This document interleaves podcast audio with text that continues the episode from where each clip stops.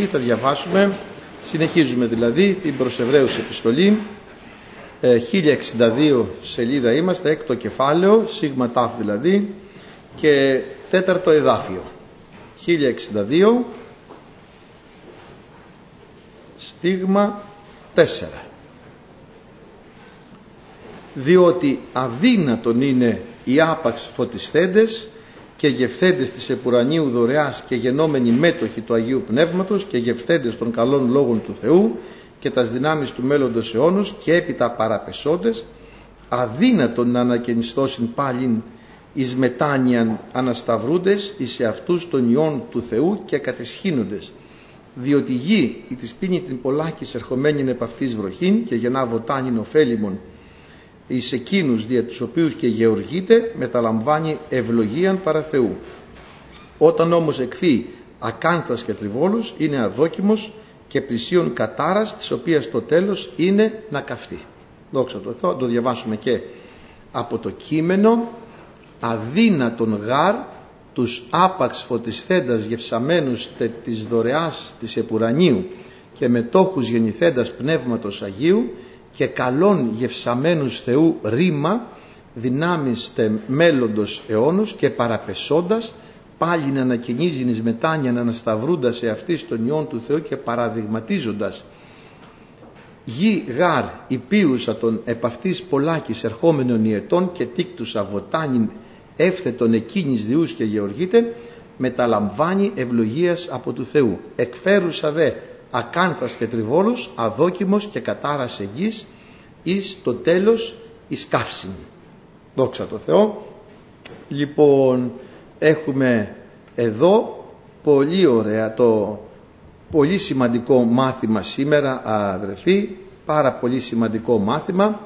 Αυτό το οποίο μας λέει ο Λόγος του Θεού ότι είχαμε πει στα προηγούμενα μαθημάστε για τη διδασκαλία πόσο πολύ απαραίτητη είναι η διδασκαλία πόσα σημαντική είναι η διδασκαλία πόσα πολλά πράγματα δίνει η διδασκαλία και ότι αν απομακρυνθούμε από την ορθή διδασκαλία κινδυνεύουμε να χαωθούμε. Είναι πολύ επικίνδυνο πράγμα η διδασκαλία. Λοιπόν ε, η διδασκαλία είναι ο μόνος δάσκαλος ο Χριστός και εκείνος μας διδάσκει και εκείνος μας αποκαλύπτει και εκείνος μας δίνει. Είχαμε μιλήσει λοιπόν για τους βαπτισμούς, τρεις βαπτισμούς, τρεις είναι οι μαρτυρούδες εν του ουρανό και τρεις είναι στη γη. Οι τρεις βαπτισμοί. Έτσι που είχαμε πει, ε, είχαμε πει για τις χειροτονίες που ποιος μπορεί να επιθέτει χείρας, βλέπουμε ότι οι Απόστολοι επέθετον χείρας, όποιον έστελνε ο Κύριος και του έλεγε θα αρδούν στον Ανανία μας λέει ήταν ένας μαθητής, έβαλε τα χέρια του επάνω στον Παύλο έπεσαν τα λέπη από τον οφθαλμόν του και επλήστη πνεύματος Αγίου. Η, επίσης γίνεται χειροτονία, χειροθεσία επάνω στους διακόνους αφού επέθεσαν επ' αυτούς τα σχήρασε ε, στους 7 διακόνους που διαβάζουμε στις πράξεις των Αποστόλων Επίσης όταν η Εκκλησία απολύει μπορεί το πρεσβυτέριο να επιθέσει χείρας γίνεται μετάδοση των χαρισμάτων δια της επιθέσεως των χειρών του πρεσβυτερίου καθώς λέει ο Απόστολος Παύλος προς τον Τιμόθεο. Ε, και λοιπόν δεν είχαμε πει βέβαια πάνω με αυτή την αφορμή για τη διαδοχή την οποία επικαλούνται οι άνθρωποι για τη διαδοχή. Ε, δεν υπάρχει τέτοιο είδος μέσα στην Καινή Διαθήκη. Η, στην Παλαιά Διαθήκη η βασιλής ήταν διαδοχική, διαδέχεται δηλαδή ο Υιός τον Πατέρα. Στην Καινή Διαθήκη δεν υπάρχει θέμα διαδοχής πουθενά ε, και για κανένα λόγο. Στην Καινή Διαθήκη διορίζει ο Θεός. Λέει Παύλος, Απόστολος, ουχή απανθρώπου, ουδέ δι' ανθρώπου, αλλά από το θέλημα του Θεού. Έκλεγε Παύλος Απόστολος Ιησού Χριστού. Λοιπόν, οι Λεβίτες λέει γίνονται πολλοί, διαδέχεται ο ένας τον άλλον εξαιτίας επειδή εμποδίζονται υπό του θανάτου να παραμένουν. Και διαδέ, ο Ααρών, ο Ελεάζαρ και, σιγά, και ούτω καθεξής. Η διαδοχή λοιπόν ήταν στην Παλαιά Διαθήκη των ιερέων, μόνο οι απόγονοι του Ααρών γίνονταν ιερείς και αρχιερείς Στην Καινή Διαθήκη λοιπόν δεν υπάρχει διαδοχή. Χειροτονία υπάρχει, αλλά όχι διαδοχή. Ε, λέει πού έχετε τη διαδοχή εσείς; Από πού είναι η διαδοχή; Ε, δεν γιατί να μην είναι; Και, και υπάρχει και διαδοχή στο κάτω-κάτω. Υπάρχει διαδοχή και στους διαμαρτυρόμενους. Και να σας πω και κάτι. Τι θα αποδείξει η διαδοχή; Έχουν διαδοχή και οι Ορθόδοξοι και οι Καθολικοί και οι διαμαρτυρόμενοι. Όλοι έχουν διαδοχή. Δεν έχετε τι, πώς δεν έχουμε τη διαδοχή; Ο Λούθυρος ήταν χειροτονημένος καλόγερος εκεί, πρεσβύτερος κτλ. Χειροτονημένος ήταν. Και ο Λούθυρος χειροτώνησε Σβίγκλιο, Τέτζελ, Καλβίνους, εκεί, όλοι εκείνοι στην Ανατολή, Δυτική Ευρώπη, με συγχωρείτε, χειροτονημένοι βγήκανε, καλόγεροι ήταν. Έτσι δεν είναι. Από αυτούς, ας πούμε, είναι η διαμαρτύρηση. Ε, αλλά και τι σημασία έχει; Αν ε, ε, ο Απόστολος Παύλος χειροτώνησε πάρα πολλούς. Ο Τίτο τα ίδια. Δεν τούτου σε αφήκα στην Κρήτη να καταστήσει πρεσβυτέρους χειροτονημένους. Ο Απόστολος Παύλος μαζεύει από την Έφεσο, τους καλεί από την Έφεσο στη Μίλτο, τους λέει ευθύς μετά την αναχώρησή μου χειροτονημένοι. Θα εισέλθουν στο πίμνιο λύκοι βαρύς μη φιδόμε και εξημών αυτών από εσάς τους ίδιους που είστε εδώ και εγώ ενδεχομένως και εμείς χειροτονήσαμε θα σηκωθούν άνθρωποι λαλούντες διαστραμμένα χειροτονημένοι. Και τι να το κάνω εγώ τη χειροτονία; Τι αξία έχει μια τέτοια χειροτονία; Ποιον εκλέγει ο Θεός έχει αξία; Λέει ο Κύριος χωρίσατε εις με τον Παύλο και τον Βαρνάβα για το έργο το οποίο και πράγματι η Εκκλησία πέθασαν τα σχήρας, προσευχηθήκανε και τους ε, απέστειλαν, ο Κύριος τους απέστειλε να διδάσκουν το Ευαγγέλιο.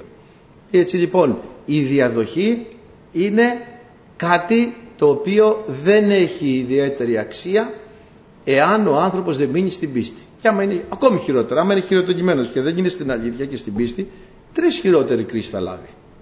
Δεν έχει αξία. Έτσι λοιπόν η χειροτονία γίνεται μεν αλλά δεν εγγυάται την γνησιότητα και την αποδοχή από μέρους του Θεού σημασία έχει ποιον εκλέγει ο Θεός ποιον επιλέγει ο Κύριος ποιον βάζει ο Θεός ποιον διορίζει ο Κύριος.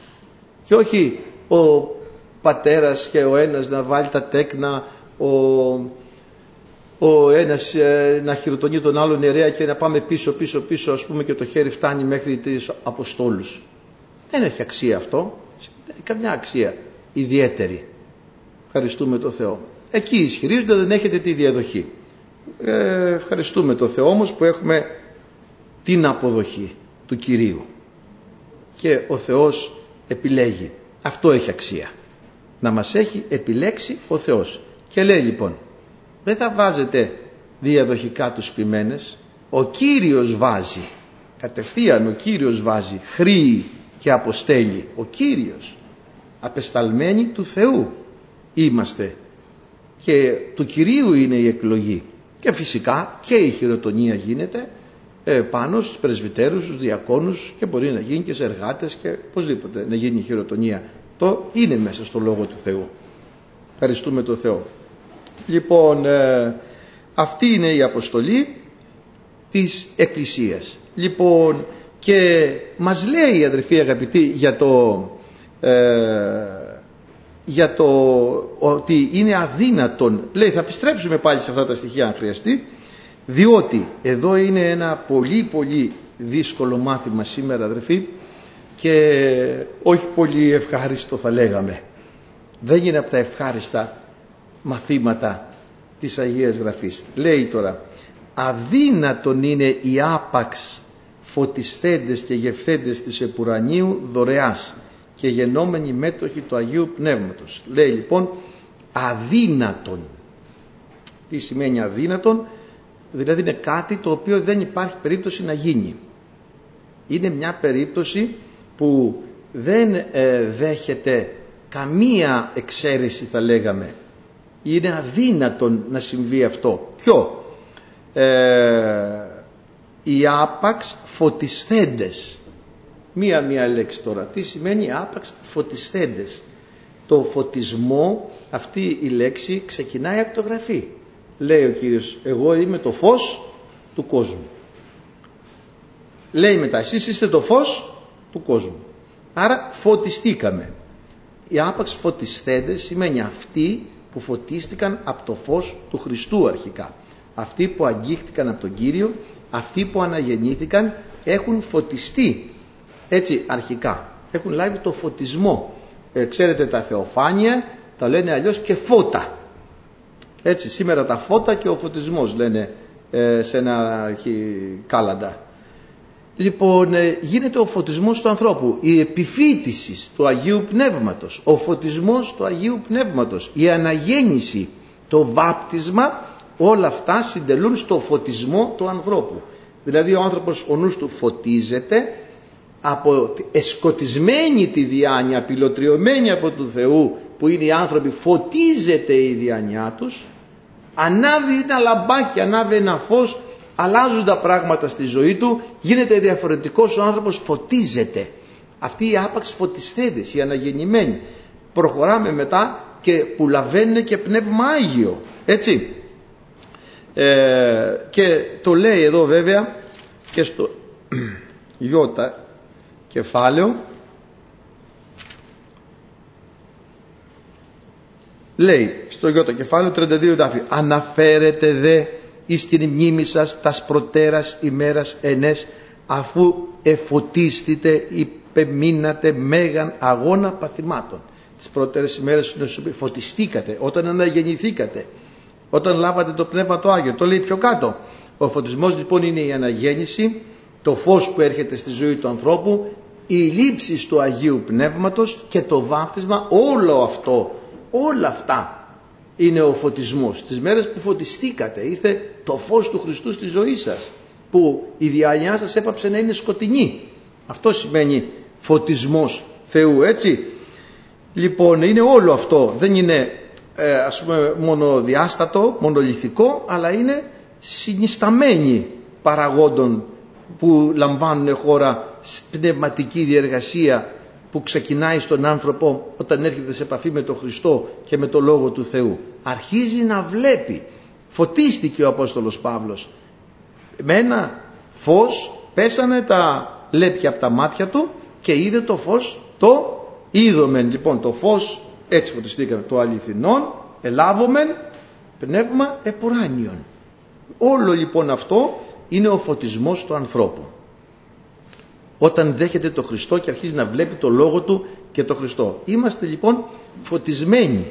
Ακόμα ακόμα υπάρχουν κύκλοι ε, μέσα στους οποίους ε, σήμερα οι άνθρωποι λένε αυτοί είναι φωτισμένοι. Είμαστε λοιπόν φωτισμένοι. Δεν είμαστε σκοτεινοί, τη διάνοια, δεν έχουμε έργα του σκότους, έχουμε έργα του φωτός, είμαστε φωτισμένοι επομένως αδερφοί. Και αυτοί οι φωτισμένοι που έγιναν και μέτοχοι μας λέει εδώ έτσι ε, και γευθέντες της επουρανίου δωρεάς τι ωραία. Ε, γευθέντες της επουρανίου δωρεάς. Η γεύση σημαίνει ότι κάτι όταν το γεύομαι καταλαβαίνω πλήρως. Ξέρετε γεύεσαι ένα αχλάδι. Αυτό όταν το δαγώνεις ε, γεύεσαι τη γεύση του, τα αρώματά του την υφή του το αχλάδι είναι σαν μικρές μπιλίτσες, μπιλίτσες, μπιλίτσες. Ε, χιλιάδες στο στόμα σου, έτσι δεν είναι; Άμα γευτείς μήλο το καταλαβαίνεις. Άλλο άρωμα, άλλη γεύση, άλλη υφή, άλλη σύσταση. Τρως μια μπανάνα, άλλη γεύση, άλλο άρωμα, εκείνη λιώνεις στο στόμα. Τρως μια φράουλα, καταλαβαίνεις σποράκια σποράκια, το ίδιο και τρως ένα σίκο, σποράκια σποράκια εκατομμύρια. Διαφορετικά πράγματα. Το γεύεσαι και αντιλαμβάνεσαι πλήρως. Δηλαδή, να σας δώσω να καταλάβετε, αν κάποιος σου κλείσει τα μάτια και σου βάλει στο στόμα ένα σίκο, θα καταλάβεις αμέσως ότι είναι σίκο. Αν σου βάλει μια φράουλα, θα καταλάβεις αμέσως ότι είναι φράουλα. Ή ένα άλλο φρούτο, αμέσως θα αντιληφθείς τι είδος είναι αυτό. Που σημαίνει γευθέντε, σημαίνει με απόλυτη διάκριση γνώση του τι έχω. Τι έχω, γευθέντες της επουρανίου δωρεάς. Ευχαριστούμε τον Κύριο. Και πραγματικά έχουμε γευθεί την επουράνια δωρεά. Ποια είναι αυτή η επουράνια δωρεά, το ξέρουμε έτσι αδερφοί αγαπητοί, ποια είναι η επουράνια δωρεά, την ημέρα της Πεντηκοστής, όταν κήρυξε ο Πέτρος και ήρθε σε κατάνοιξη καρδιά των ανθρώπων, ρωτάνε οι άνθρωποι τι πρέπει να κάνουμε άντρες αδελφοί; Και ο Πέτρος είπε μετανοήσατε, ας βαπτιστεί ο καθένας στο όνομα του Ιησού Χριστού και θα λάβετε την δωρεά του Αγίου Πνεύματος. Έτσι, να ποια είναι η δωρεά. Η δωρεά είναι να γίνεις μέτοχος του Αγίου Πνεύματος. Η δωρεά του Αγίου Πνεύματος. Λέει στους Εφεσίους, κατά χάριν είστε σε σωσμένοι και τούτο δεν είναι από εσάς Θεού το δώρο. Και άλλη δωρεά. Να λοιπόν η δωρεά του Αγίου Πνεύματος, η δωρεά της σωτηρίας και όλα αδερφοί αγαπητοί μας τα δίνει ο Κύριος δωρεάν. Τι είναι; Ένα άλλο ε, συναντήθηκε ο Κύριος στο πηγάδι του Ιακώβ είπαμε με τη Σαμαρίτιδα και τι έγινε; Δώσ' μου ένα πίο και τη λέει, λέει ποιος είσαι εσύ που θα σου δώσω και τα λοιπά. Αν ήξερες την δωρεά του Θεού και τι είναι ο λέγον εσύ δώσ' μου ένα πίο εσύ θα ζητούσες. Ποια είναι η δωρεά του Θεού; Το είδωρ το ζωντανό ο λόγος του Θεού. Δωρεά είναι λοιπόν γι' αυτό λέει γευθέντες της επουρανίου δωρεάς δεν είναι ένα και αυτό μονολυθικό. Είναι είπαμε η σωτηρία δωρεά. Το Πνεύμα το Άγιο δωρεά ο Λόγος του Θεού δωρεά. Τα χαρίσματα δώρα λέγονται. Δώρα κι αυτά. Ευχαριστούμε τον Θεό. Ανοίξτε στη δωρεά του Θεού. Το δώρο του Θεού, το κουτί, το πακέτο του δώρου του Θεού προς τον άνθρωπο είναι πολυδιάστατο κι αυτό. Πολλά πράγματα μας έδωσε. Ε, ο Μωυσής μας έδωσε το μάνα. Τι πληρώσατε; Δώρο κι αυτό. Και πραγματικά πολλές δωρεές του Θεού πολλά χαρίσματα, πολλές οι προσφορές του Θεού. Άρα λοιπόν γευθέ, φωτισμένοι, φωτιστήκαμε, γευτήκαμε. Τι, γεύτητε και ειδέτε ότι αγαθός ο Κύριος και μακάριος ο άνθρωπος ο ελπίζων επ' αυτόν. Το γευτήκαμε. Στάθηκε ο Θεός καλός μαζί μας, αγαθός. Γευτήκαμε, καταλάβαμε ποιος είναι. Έχουμε τη γεύση του, την Κυριακή, το σώμα και το αίμα. Τρώμε από πού, τον άρτον από τον ουρανό. Αυτό είναι τη δωρεά, άλλη δωρεά, την τρώμε. Έχουμε πολλές δωρεές. Έχουμε πολλά δώρα από το Θεό, αδερφοί αγαπητοί. Και πολλές γεύσεις πήραμε, πολλά πράγματα πήραμε από τον Κύριο. Λοιπόν, τόσα πολλά πράγματα λέει γευτήκατε και επουράνια πράγματα, επουράνιες δωρεές και πραγματικά γίναμε μέτοχοι του Αγίου Πνεύματος. Ευχαριστούμε τον Θεό. Μπήκαμε, γευτήκαμε τι είναι το Πνεύμα το Άγιο. Ακόμη και με την αναγέννηση. Δια Πνεύματος Αγίου αναγεννηθήκαμε. Ο άνθρωπος παίρνει γεύση. Παίρνει γεύση ουρανίων πραγμάτων. Έτσι λοιπόν αδερφοί αγαπητοί γευτήκαμε όλα αυτά. Επουρανίου δωρεά, γενόμενοι μέτοχοι του Αγίου Πνεύματος και γευθέντες των καλών λόγων του Θεού. Γευτήκαμε τον καλό λόγο του Θεού, το μάνα, το ουράνιο, το λόγο του Κυρίου, τον τρώμε κάθε μέρα. Ευχαριστούμε τον Θεό και όλη μέρα. Τρώμε από το Λόγο του Θεού, από το μάνα το ουράνιο, δωρεά. Και αυτό, δωρεάν λάβατε, δωρεάν δότε. Όλα είναι δωρεές του Θεού. Ευχαριστούμε τον Κύριο. Λοιπόν, ε, γευτήκαμε, γίναμε μέτοχοι του Αγίου Πνεύματος, γευτήκαμε το Λόγο του Θεού και τας δυνάμεις του μέλλοντος αιώνος. Τας δυνάμεις του μέλλοντος αιώνος. Γευτήκαμε τις δυνάμεις του μέλλοντος αιώνος ο μέλλον αιών μέσα στην Αγία Γραφή είναι η αιώνια ζωή κυρίως αλλά ξέρουμε ότι ξεκινάει από τώρα. Ξεκινάει από τώρα. Γευόμαστε θείες ενέργειες. Πόσα θαύματα δεν έχουμε ακούσει σε αυτές τις ομολογίες; Θαύματα τα οποία σχεδόν δεν μπορείς να τα πιστέψεις ότι είναι δυνατόν να έγιναν. Λες να λέει αλήθεια αυτός εντυπωσιακά πράγματα. Πόσες φορές στη ζωή μας ε, γίνανε εντυπωσιακά πράγματα από άποψη θαυμάτων, θεραπείες. Είναι δυνάμεις του μέλλοντος αιώνος. Φανερώσεις, θεοφάνειες που λέμε. Δηλαδή ένα παιδάκι ήταν 6 ετών και έβλεπε μια λάμπα που κρεμόταν στο ταβάνι και άρχισε να φωνάζει. Α, λέει, τρεις λάμπες γίνανε. Α, μία λάμπα. Ξανά τρεις, μία. Τρεις, μία, φώναζε το παιδάκι. Πότε γίνονταν τρεις, πότε μία. Δεν έβλεπε, δεν είχε παρεστήσεις. Το δίδαξε ο Κύριος. Εγώ, ο Πατήρ, ο Υιός και το Πνεύμα το Άγιο. Όταν οι λάμπες ήταν τρεις, δεν τριπλασιαζότανε το φως, ούτε όταν γίνονταν μία υποτριπλασιαζότανε το φως. Ήταν πάντα σταθερό. Βλέπετε είναι ο Θεός. Αυτές είναι δυνάμεις του μέλλοντος. Ποιος μπορεί να κατανοήσει την τριάδα; Κανένας. Κάθονται με το μυρογνωμόνιο και μετράνε και κάνουν και ράνε επιστημονικά. Ο Θεός ε, ανοιχνεύεται, ερευνάται επιστημονικά. Δεν γίνεται. Λοιπόν, οι δυνάμεις του μέλλοντος αιώνος τις γευτήκαμε από τώρα. Τα θαύματα, γευτήκαμε το Λόγο, γευτήκαμε το Πνεύμα το Άγιο, γευτήκαμε ε, το, το νερό της ζωής, ε, όλα αυτά, ε, τη σωτηρία μας και τις δυνάμεις του μέλλοντος αιώνος, όλα δωρεάν. Τόσα πολλά πράγματα. Και λέει τώρα, εδώ αδερφοί αγαπητοί, και έπειτα παραπεσόντες. Έτσι, δηλαδή το παραπεσόντες σημαίνει παράπεσα, στην άκρη, στο δρόμο, σε παράδρομο, ξέπεσα έπειτα παραπεσόντες. Τι σημαίνει παραπεσόντες; Αδύνατο λέει να ανακαινιστώσουν πάλιν μετάνια ανασταυρούντες σε αυτούς των ιών του Θεού και κατεσχύνοντες. Δηλαδή δεν μπορούν, λέει, ε, γεύτηκαν όλα αυτά και παρέπεσαν. Είναι αδύνατο να μετανοήσουν. Εδώ λέει για την επιστροφή ενός τέτοιου ανθρώπου αποστάτη ότι αντικειμενικώς είναι αδύνατη η μετάνοια, όχι ψυχολογικά ή συναισθηματικά. Δηλαδή κάποια στιγμή θα μου έρθει και θα, θα μετανοήσω. Δεν γίνεται. Αυτό είναι αδύνατον. Είναι σαν να λέμε ότι θα μετανοήσει ο διάβολος. Δεν μετανοεί ποτέ. Είναι αδύνατον αντικειμενικά, οντολογικά, ξέρω εγώ, υπαρξιακά, όπως και να το πάρεις. Είναι αδύνατον να μετανοήσει. Ένας τέτοιος είναι, του είναι αδύνατον. Λέει παραδείγματος χάρη ο Κάιν, ο Ιούδας, ο Ισάφ εξεζήτησε λέει τη μετάνοια με τα δακρύων.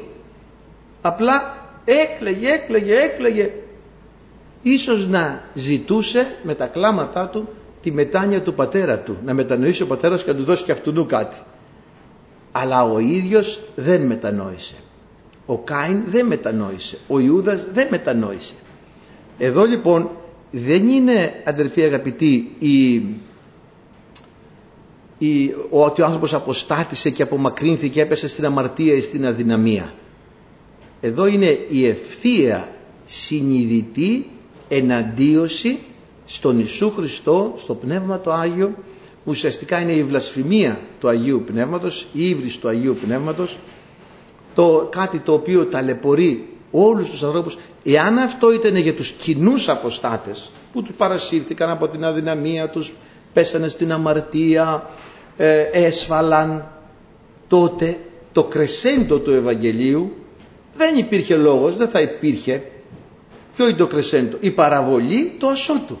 Δεν υπάρχει σε κανένα κείμενο του κόσμου που είναι η παραβολή της μετάνοιας και της αποδοχής του αμαρτωλού ανθρώπου του Ιού από τον Πατέρα. Δεν είναι λοιπόν εδώ η αποστασία με την έννοια της απομάκρυνσης διότι πλανήθηκε από την αμαρτία κάποιος, διότι έπεσε, διότι έχει αδυναμίες και δεν μπορεί να ανταπεξέλθει στις θεϊκές απαιτήσεις, δεν μπορεί να σταθεί στο Πνεύμα το Άγιο και τέτοια. Δεν είναι αυτό. Είναι η βλασφημία ουσιαστικά του Αγίου Πνεύματος.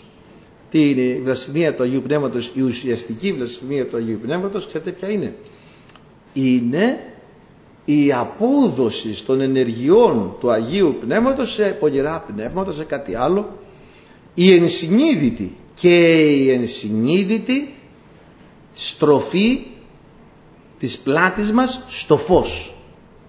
Το φως ήρθε στον κόσμο Γι' αυτό θα κρυθούν οι άνθρωποι. Δεν θα κρυθούν γιατί ήταν πόρνοι. Άλλο και αυτό έχει τη θέση του. Το φως ήρθε στον κόσμο οι άνθρωποι αγάπησαν το σκοτάδι από το φως. Είναι μεγάλη αμαρτία. Γιατί αν ήταν πόρνοι και μυχοί και κοιτάζανε προς το φως υπήρχε περίπτωση να φωτιστούν.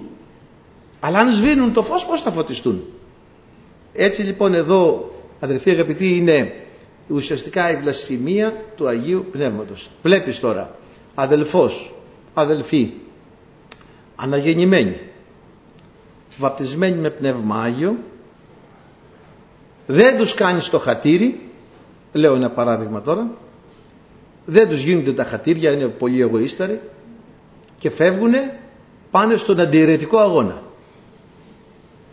Γράφονται στον αντιαιρετικό και κυνηγάνε την Εκκλησία του Χριστού. Πού πας αγαπητέ μου. Εσύ που έλαβες, έγινες μέτοχος των ουράνιων δωρεών. Εσύ που σε ποιον εναντιώνεσαι. Σκληρών είναι εναλλακτίζεις προς κέντρα. Είναι, ε, δεν ήταν το Πνεύμα το Άγιο αυτό. Τι λόγια μπορεί να πούν; Αυτοί είναι αυτές οι περιπτώσεις όχι γιατί ο άλλος έπεσε και απομακρύνθηκε. Μακροθυμεί ο Θεός και περιμένει ο Θεός να φέρει τον άνθρωπο πίσω. Και ο αμαρτωλός αυτός αποστατημένος αδερφός υποφέρει και εκείνος μέσα του νοσταλγεί την Ιερουσαλήμ αν σε λησμονήσω Ιερουσαλήμ είμαι απομακρυσμένος είμαι στη Βαβυλώνα αλλά αν σε λησμονήσω 137 ψαλμός πρέπει να είναι. Αν σε λησμονήσω Ιερουσαλήμ να ξεραθεί το δεξί μου χέρι. Έτσι λέει. Δηλαδή απομακρυσμένος αλλά νοσταλγεί την Ιερουσαλήμ. Αγαπάει το Χριστό. Θέλει να επιστρέψει. Υπάρχει ελπίδα. Υπάρχει πόρτα ανοιχτή. Εγώ για τους αμαρτωλούς ήρθα. Περιμένει ο Θεός. Ευχαριστούμε τον Κύριο. Αλλά δεν μπορεί κάποιος να γεύεται τις ευλογίες του Θεού και να πηγαίνει στον αντιρρετικό αγώνα να κυνηγάει την Εκκλησία του Χριστού. Ε πώς να γίνει αυτό και να αρνείται όλα αυτά που έλαβε ποιον κυνηγάς; αυτούς που έλαβαν το Πνεύμα το Άγιο αυτούς που έγιναν μέτοχοι των επουράνιων δωρεών. Έτσι δεν είναι. Αυτό αδερφοί είναι δύσκολο πολύ. Αδύνατον λέει. Δηλαδή όπως δεν μπόρεσε να μετανοήσει ο Ιούδας δεν μπόρεσε να μετανοήσει ούτε ο Ισάφ μπόρεσε να μετανοήσει ούτε ο Κάιν μπόρεσε να μετανοήσει. Δεν μπόρεσαν να μετανοήσουν δεν έβρε τόπο μετανοίας αν και εξεζήτησε αυτήν με τα δακρύων. Γιατί ήτανε, είχε ρίξει με το Θεό μέσα του. Και βλέπετε άμα θα δείτε ο Κάιν είναι ο πατέρας της αμαρτίας και της αρκικότητας σκότωσε τον αδερφό του πρώτα πρώτα έτσι. Μετά τι έγινε μετά; Παραδείγματος χάρη ο, ο γιος του ή ο εγγονός του Κάιν ο Λάμεχ Αδάμ Σηθ Ενώς Καϊνάν Μαλελεήλ ε, ναι, είναι η άλλη γενεαλογία λοιπόν ε, ο, ο γιος ή ο εγγονός του Κάιν ο Λάμεχ ήταν ο πρώτος που πήρε δύο γυναίκες ενώ ο Θεός έφτιαξε μια γυναίκα και έναν άντρα αυτός πήρε δύο ο, ο εγγονός του Κάιν κοιτάξτε να δείτε που δεν έχει μετάνοια δεν έχει επιστροφή είναι η πηγή του κακού όταν εναντιωθεί ο άνθρωπος στο Πνεύμα το Άγιο μετά πιο κάτω, άμα θα διαβάσετε, είναι οι εφευρετές των οργάνων. Ε, αρχίζουν τους χορούς και τα τραγούδια και τις εκστάσεις, τους εκστατικούς χορούς. Με τα, τα τούμπανα, κλαρίνα, βιολιά. Τα ανακάλυψαν όλα αυτοί. Ευχαριστούμε τον Θεό. Οι απόγονοι του Κάιν. Και οι απόγονοι του Κάιν έγιναν οι αιώνιοι εχθροί του λαού Ισραήλ και ακόμη οι Καϊνίτες τριγυρνάνε κατά και κάτω και ταλαιπωρούν τον Ισραήλ. Και έτσι λοιπόν αδελφοί εδώ αδύνατον οι άπαξ φωτιστέντες είναι η ενσυνείδητα, η, η, η τοποθετημένη, η εναντιωμένη στο πνεύμα του Θεού. Όχι οι αποστάτες με την έννοια έπεσε, απομακρύθηκε ο αδερφός, πήγε στην αμαρτία ακόμη ακόμη, έπεσε στο βούρκο, ναι. Υπάρχει ελπίδα, δεν εστράφηκε ενάντια στο Χριστό. Δεν απέρριψε τον Χριστό. Το πρώτο πράγμα, ξέρετε, ε, που όταν ο άνθρωπος μαθαίνει αυτή την αλήθεια, λέει ο Κύριος, πάσα βλασφημία θέλει συγχωρεθεί ε, στον άνθρωπο, η κατά του πνεύματος όμως βλασφημία δεν θέλει συγχωρεθεί. Είναι η μόνη αμαρτία ασυγχώρητη έτσι, θανάσιμη και ασυγχώρητη. Γιατί θανάσιμες είναι όλη η αμαρτία είναι πάει στο θάνατο ο άνθρωπος έτσι δεν είναι. Ο ψώνια αμαρτίας θάνατος όλες τις αμαρτίες λέει παραδείγματος χάρη φανερά είναι τα έργα της σαρκός μοιχεία, πορνεία, σέλια, ειδωλολατρεία, έκθρε, έρηδε, ζηλοτυπίε, θυμή, μάχη, διχοστασία, φθόνη, φόνη, μέθε, κόμη και τα όμια τούτων, όπως σας προείπα και τώρα σας λέω, οι ταυτιά αυτά πράττοντες βασιλεία Θεού δεν θέλουν κληρονομήσουν. Άρα πάνε στην κόλαση του θάνατο. Είναι θανάσιμα δηλαδή.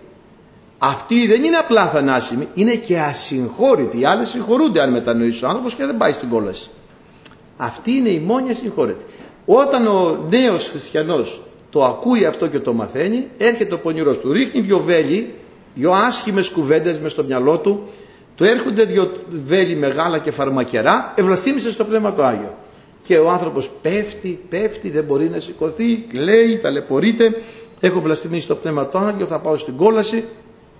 Αυτό δεν είναι αλήθεια.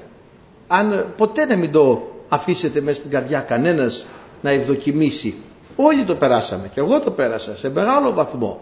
Γιατί ερχόταν ο πονηρός να μιλάει εναντίον του Αγίου Πνεύματος και να, ε, λέ, να σου λέει διάφορες βλαστημίες. Και αδερφοί αγαπητοί υποφέραμε πολύ και εγώ τουλάχιστον το έχω ε, πάθει αυτό. Το έχω βιώσει, το έχω ζήσει. Δεν είναι όμως αλήθεια, δεν είναι πραγματικότητα. Είπαμε ότι είναι η ευθεία εναντίωση στο Πνεύμα το Άγιο. Ούτως δεν εκβάλλει τα δαιμόνια η μύτια του Βελζεβούλ έλεγαν για τον Κύριο. Βλέπετε; Αυτό τους είπε ο Κύριος είναι η βλασφημία του Αγίου Πνεύματος. Άλλο να σου έρθει μια κακή σκέψη πονηρός θα το κάνει. Να σε ταλαιπωρήσει. Να σου κατηγορήσει το Πνεύμα το Άγιο. Να υποφέρεις. Όλα αυτά θα τα κάνει αλλά μην να το πω απλά μην τσιμπάτε. Είναι δόλωμα. Μην τσιμπάτε. Για να σας ταλαιπωρήσει και να σας κάνει να υποφέρετε και να μην μπορείτε να όχι. Είναι εδώ μια οριστική ρήξη, μάλιστα λέει ο, ο λόγος του Θεού, εάν εμείς αμαρτάνουμε εκουσίως, άμα θα δούμε εδώ, λέει η αδερφή αγαπητή,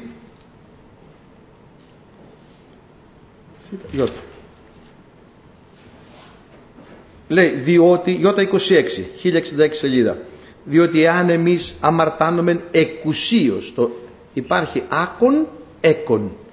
Έτσι.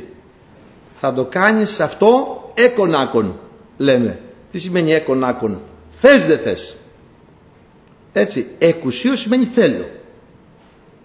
Εκουσίως. Εάν λοιπόν κάποιος αμαρτάνει εκουσίως αφού ελάβαμε τη γνώση της αληθείας δεν απολείπεται πλέον θυσία περί αμαρτιών αλλά φοβερά της απεκδοχή κρίσεως και έξαψη πυρός το οποίο μέλει να κατατρώγει τους εναντίους. Έτσι λέει τώρα εάν της αθετείς στον νόμο του Μωυσή επί δύο ή τριών μαρτύρων αποθνήσει χωρίς έλεον πόσον στοχάζεστε χειροτέρα στη μορία σε ελικριθεί άξιος ο καταπατήσας των ιών του Θεού και νομίσας κοινών το αίμα της Διαθήκης με το οποίο και υβρίσας το πνεύμα της χάριτος δεν είναι απλά έπεσε στην αμαρτία ο άνθρωπος αλλά εναντιώθηκε και έβρισε το πνεύμα το Άγιο. Γιατί αλλιώς δεν μπορεί ο Θεός να ζητάει να συγχωρούμε εμείς 490 φορές τον αδερφό μας. Τι να τον συγχωρούμε που αμάρτησε. Αφού αμάρτησε δεν, δεν, δεν πεθαίνει. Ε, με συγχωρείτε δεν ε, μπορεί να σωθεί. Πως σώζεται ο αμαρτωλός. Αλλά ο υβρίσας το πνεύμα της χάριτος αυτός που εναντιώνεται έτσι εσείς είστε το άλλας της γης. Το είπαμε το φως του κόσμου. Καλόν το άλλας αλλά αν το άλλας χαλάσει με τι θέλει αρτηθεί; Δεν μπορεί να αρτηθεί. Έτσι δεν είναι. Λοιπόν ε, αυτό είναι το σημαντικό αδερφοί αγαπητοί. Είναι δεν μπορούν αδύνατον να ανακαινιστώσει. Έτσι γευθήκανε το λόγο του Θεού παρέπεσαν και αδύνατο να ανακαινιστώσει και να ανασταυρούνται εις αυτούς των ιών του Θεού. Μια φορά πήγαινε ο λαός Ισραήλ καθώς διάβαινε από την Αίγυπτο βρέθηκε εκεί με ριβαδόν μας νερό να πιούμε. Λέγανε στο Μωυσή, πού να το βρω λέει Μωυσής, το νερό εγώ να σας το δώσω. Κύριε γκρινιάζουνε. Κύριε τι να κάνω. Θέλουν νερό. Και του λέει ο Κύριος πήγαινε λάλισον προς την πέτρα και η πέτρα θα βγάλει νερό. Ε, και πάει ο Μωυσής στέκεται μπροστά στην πέτρα και του λέει θέλετε να σας βγάλουμε νερό από την πέτρα; Ε δεν θέλουμε και χτύπησε την πέτρα δύο φορές αυτό του Μωυσή του κόστισε την είσοδό του στη βασιλεία των ουρανών μάλλον στη γη της επαγγελίας έτσι συγγνώμη του κόστισε την είσοδό του στη γη της επαγγελίας πρώτα πρώτα είπε θέλετε να σας βγάλουμε νερό από την πέτρα; Ποιος εσύ που θα βγάλει νερό από την πέτρα; Ενευρίασε. Ο άνθρωπος αυτός ο πραής φόδρα εκνευρίστηκε. Λοιπόν, και του είπε ο Κύριος, λάλησον προς την πέτρα και αυτός του χτυπάει. Όχι μια φορά, δυο. Αυτό δεν μπορείς να το κάνεις Μωυσή, του λέει ο Κύριος. Και ξέρετε, παρακάλεσε ο Μωυσής, έκλαψε ε, και έλεγε στον Κύριο αδιαβόδεο με Κύριε και ας είδω την γη την αγαθήν την πέραν του Ιορδάνου εκείνο το όρος το αγαθόν και το λίβανον όχι του λέει ο Κύριος μην με ξαναζητήσεις κάτι τέτοιο δεν πρόκειται να το κάνω. Θα μείνεις από εδώ από τον Ιορδάνη διότι εναντιωθήκατε εις εμέ στο ύδατα της Μεριβά εναντιώθηκαν στο Θεό ε; και πράγματι αδερφοί βλέπετε του κόστισε του Μωυσή ε, πάρα πολύ πάρα πολύ του κόστησε. Αυτά παραδείγματα για μας. Γι' αυτό λέει πιο κάτω, λέει, εδώ, το, εδώ λέει κατεσχύνοντες, αλλά το κείμενο διαβάσαμε παραδειγματί σας. Γίνονται, αυτά οι ταλαιπωρίες εκείνων έγιναν λέει παραδείγματα εις εμάς. Και πολλές φορές γίνονται παραδείγματα σε μας πάρα πολλά πράγματα. Ε, ένα παράδειγμα τώρα να δείτε. Στους αριθμούς. Λέει κάποιοι είχαν προβλήματα και τα λοιπά. Αριθμοί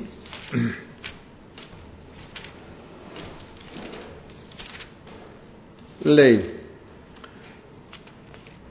έμειναν οι Ισραήλ ΚΕ αριθμοί 159 σελίδα ε, και τι κάνανε προσεκολήθησαν στον Βέλ Φεγόρ οι χορεύτριες τους καλέσανε τους νέους από το Ισραήλ να χορέψουν μαζί και άρχισε να πορνεύει ο λαός μετά των θυγατέρων του Μουάβ με τον κόσμο έτσι προσκάλεσαν το λαό στις θυσίες προσκύνησαν τους θεούς αυτών εναντιώθηκαν στο Θεό δηλαδή.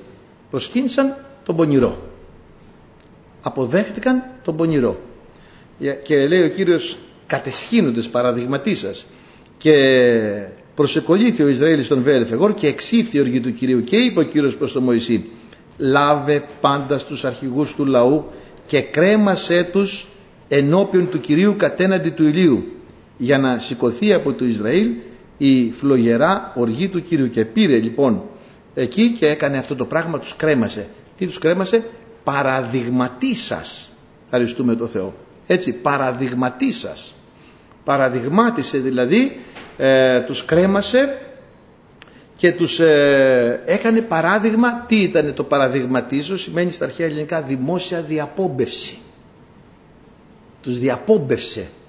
Ε, τους ε, ε ευτέλισε ας πούμε τους έτσι που γιατί όχι γιατί απλά έπεσαν θυσίασαν στο Βέλφεγόρ προσεκολήθησαν στους του Μωάβ στους θυσίες εκείνες έφαγαν και ήταν μετανόητοι και εναντιώθηκαν στο θέλημα του Θεού.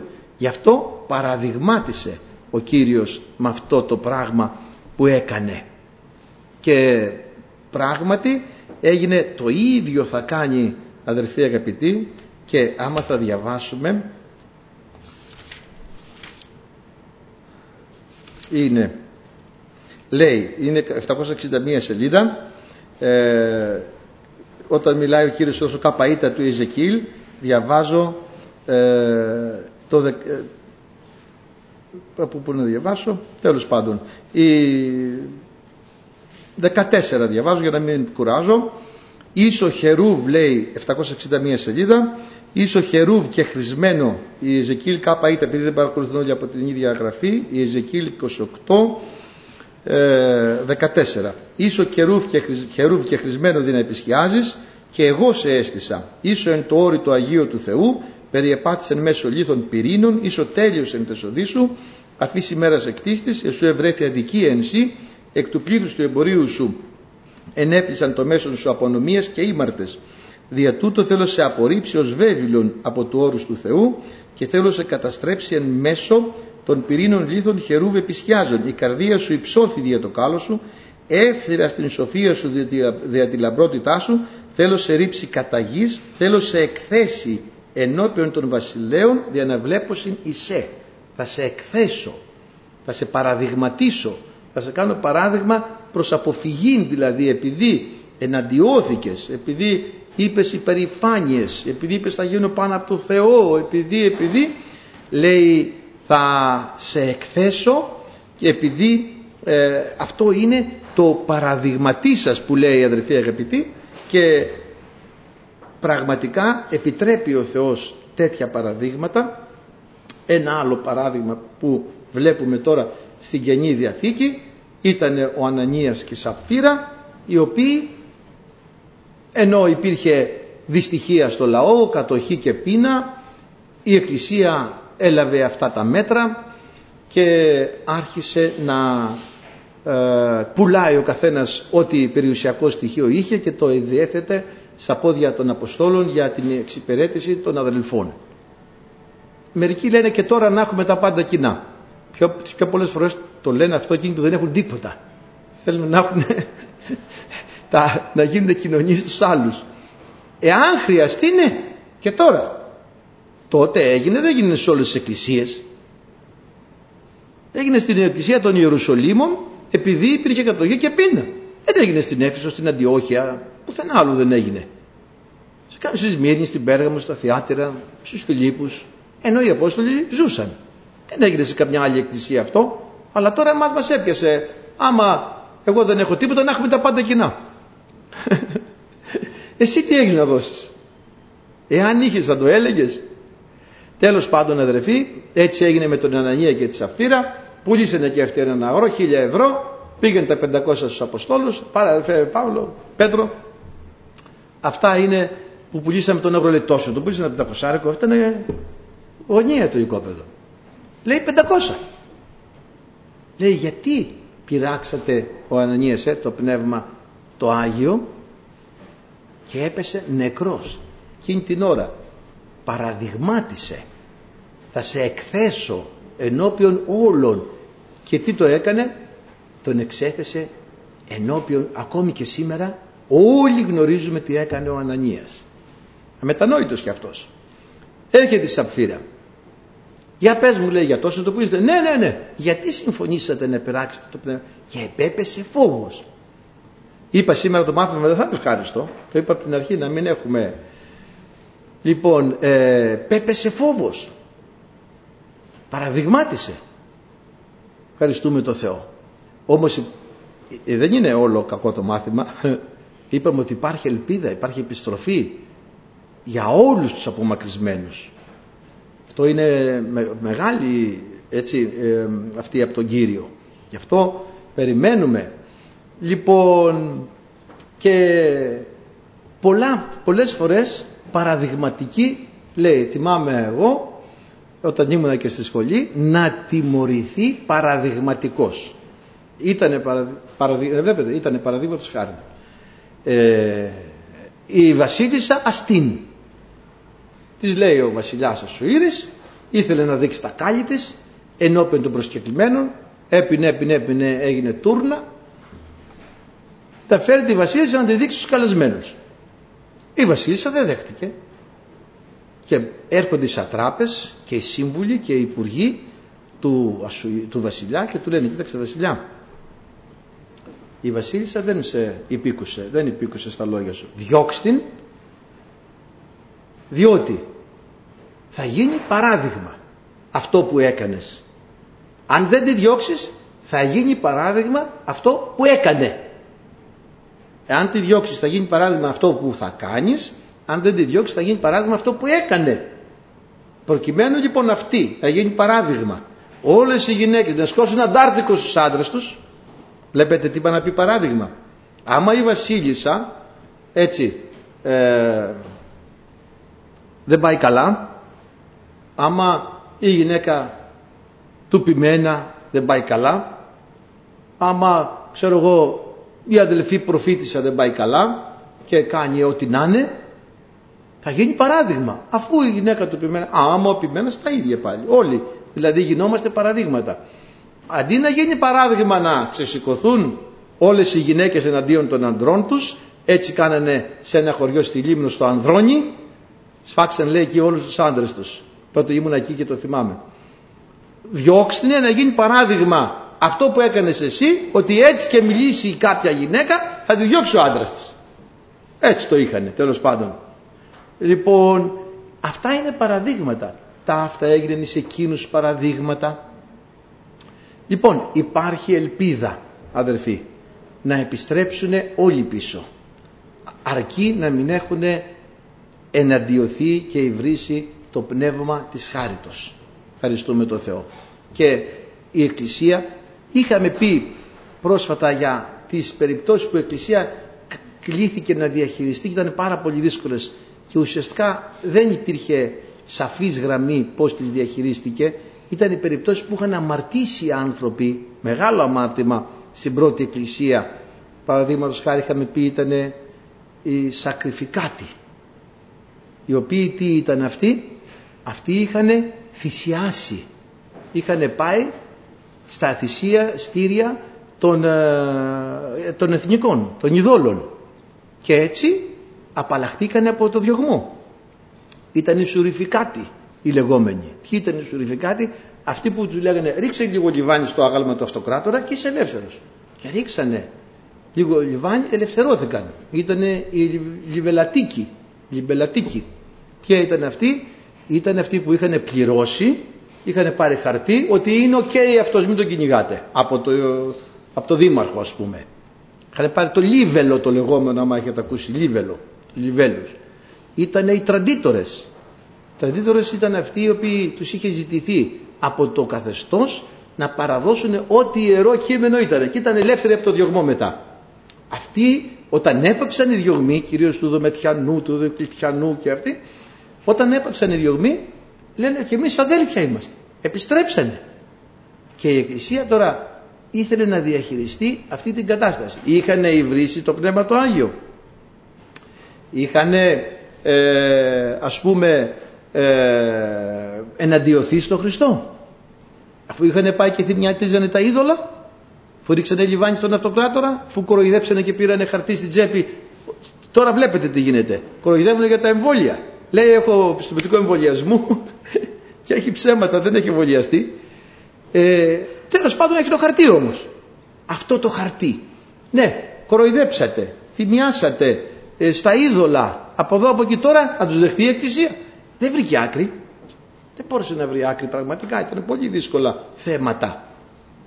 Είχαν εναντιωθεί στο Πνεύμα το Άγιο. Εφόσον θυμιάσανε στον αυτοκράτορα, εφόσον θυσιάσανε στα είδωλα, ναι, από μέσα μου, έλεγε ο άλλος, εγώ από μέσα μου τον κύριο αγαπώ, αλλά για να γλιτώσω το διωγμό. Δηλαδή η Εκκλησία, βλέπετε, δεν είχε μόνο ήρωες της πίστεως, είχε και τέτοιες περιπτώσεις πάρα πολλές. Τέλος πάντων, να μην με γιατί πέρασε και η ώρα, αδερφοί, δεν ξέρουμε. Ο, εκείνος που θα κρίνει είναι ο Θεός. Αδερφοί αγαπητοί, δεν μπορούμε όλα να τα ξεχωρίσουμε και να τα κρίνουμε.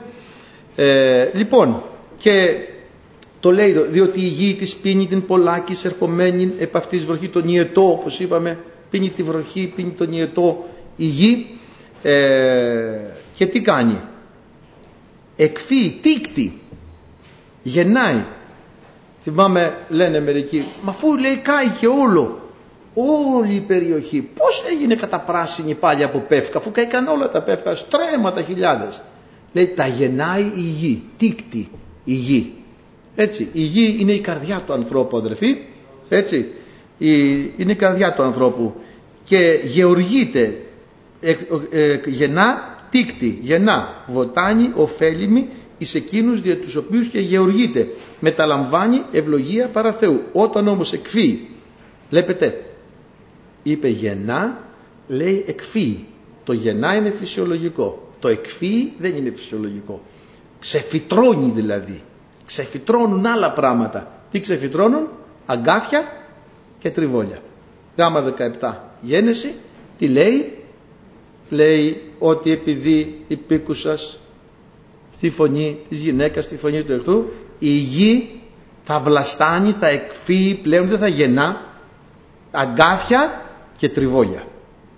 Να γιατί γεννήθηκαν τα αγκάθια και τα τριβόλια. Ενώ δεν υπήρχαν, να γιατί έγιναν εξαιτία, είναι η αμαρτία βασικά. Τα αγκάθια και τα τριβόλια είναι η αμαρτία. Λοιπόν, ο καθένας που γεωργεί περιμένει να πάρει κάτι καλό. Άμα θα δούμε και στο πέμπτο κεφάλαιο του Ισαΐα, λέει ο αγαπημένος μου είχε αμπελώνα επί λόφου παχυτά του, έβαλε φραγμόν επ' αυτόν, τον εφύτεψε με τα πλέον εκλεκτά κλίματα, τον περιποιήθηκε και περιέμενε να κάνει σταφύλια. Και ενώ περίμενε να κάνει σταφύλια, έκανε εγριοστάφυλλα. Πείτε μου τώρα εσείς, τι θα κάνω στον αμπελώνα μου που ενώ περιέμενα να κάνει σταφύλια έκανε εγριοστάφυλλα, θα τον ξεριζώσω και θα φυτέψω άλλον. Πάει ο λαός Ισραήλ, πάει ο αμπελών του Κυρίου των δυνάμεων, φυτεύτηκε η άμπελος, η εκκλησία του Χριστού. Αδερφοί αγαπητοί, και φέρνει τον καρπό της. Εκείνη η σικιά δεν είχε καρπό. Την καταράστηκε, πάει η συναγωγή, πάει ο λαός Ισραήλ, τώρα έχει άμπελο καρποφόρο ο Κύριος ε, και πραγματικά αδερφοί αγαπητοί ε, εκφύει τον καρπό. Εάν όμως εκφύει ακάνθας και τριβόλους είναι αδόκιμος και πλησίον κατάρας της οποίας το τέλος είναι να καυτεί και είναι τι είναι ακάνθα και τριβόλη και τι είναι ο καρπός. Είναι το, τόσο απλό έτσι πάμε στους κολοσαΐς να δούμε τι είναι ο καρπός και τι είναι τα γκάθια και τα τριβόλη το ξέρουμε όλοι απ' έξω φυσικά. Ε, και είναι γάλα που λέμε για ε, τους ε, ε, αυτούς, ε, συγγνώμη Κολοσσέης, μη γαλάτες, ε. Είναι το γαλατάκι που λέμε, έτσι, για το κάθε χριστιανό, αυτό είναι, λέει, τα τριβόλια και τα γκάθια. Τα είπαμε πριν να μην κουραζόμαστε, τα έργα της σαρκός. Τα τριβόλια, υγεία, εκφύα, κάρτας και τριβόλ. Μοιχεία, πορνεία, καθαρσία, σέλγια, δολατρία, έκθρα, ζηλοτυπίε, θυμή, μάχη, διχοστασία, φτώνη, φόνη, μέθε κόμη και το άμε τούτο, τα γκάθια. Εάν, εφτά, εκφύει, εάν εκφύει καλό καρπό λέει, όταν εκφύει ακάνθαση είναι πλησίον εμφανισμού. Ο καλός καρπός τι είναι, ο δε καρπός του πνεύματος είναι αγάπη, χαρά, ειρήνη, μακροθυμία, Χριστότητα, αγαθοσύνη, 1032 σελίδα έτσι, πίστης, πραότης και εγκράτεια. Αυτό είναι ε, ο καρπός του πνεύματος. Γιατί γεωργείται, γιατί θα φέρω άλλο καρπό. Θα φέρω άλλο ε, αυτό. Ε, γιατί ο Κύριος είναι ο Γεωργός. Σεις είστε του Θεού Γεώργιον. Έτσι, του Θεού Γεώργιον, του Θεού οικοδομή. Είστε του Θεού Γεώργιον. Και ο Γεωργός, ο, ο πατήρ μου είναι ο Γεωργός. Και όταν γεωργεί τη γη ο Γεωργός, περιμένει καρπό αγάπη, χαρά, ειρήνη, μακροθυμία κτλ. Ταπείνωση, σεβασμό, θεότητα, ε, ε, πώς το λένε, σεμνότητα, όλα αυτά. Ο Γεωργός γεωργεί τη γη και περιμένει καρπό. Αν δεν κάνει καρπό και κάνει αγκάθια, πηχίες, πορνίες κτλ. Τα ξεφυτρώνει. Τα διώχνει, τα καθαρίζει. Και αν κάποιο κλίμα δεν φέρει καρπό, κλίμα σημαίνει κλάδος, το κόβει και το πετάει έξω και ξεραίνεται. Αυτό λοιπόν το μάθημα σήμερα δεν μπορέσαμε να αποφύγουμε να πιαστεί η ψυχή μας αλλά είναι ψυχοφελές, είναι ωφέλιμο και μας χρειάζεται να προσέχουμε τη ζωή μας. Μην ε, φέρνουμε αγκάθια, μην φέρνουμε τριβόλια, μην έχουμε υπερηφάνειες, μην έχουμε αμαρτίες. Να, τα ψώνια της αμαρτίας είναι θάνατος. Ε, μην έχουμε κακίες φθόνους και μέσα στις καρδιές μας διάφορα τέτοια πράγματα. Γιατί αδερφοί αγαπητοί ε, τότε η γη εκείνη δεν γεωργείται από τον γεωργό που είναι ο πατήρ αλλά είναι πλησίον αφανισμού. Έτσι είναι αδόκιμος και πλησίον αφανισμού. Όμως όπως είπαμε εδώ πρέπει να μείνουμε πάρα πολύ. Όλο αυτό το οποίο είπε αδύνατον οι παραπεσόντες μην μπερδευτεί κανένας δεν είναι για αυτούς που έχουν απομακρυνθεί εξαιτίας των αδυναμιών τους και εξαιτίας των ε, παθών τους ακόμη και ό,τι και να είναι και ας πέσανε και πολύ στην αμαρτία ο Θεός δεν είναι σίγουρο γιατί είπαμε ότι ο άνθρωπος άμα πέσει και σπηρινθεί από την αμαρτία μπορεί και να μην μπορεί να μετανοήσει. Αλλά υπάρχει ελπίδα.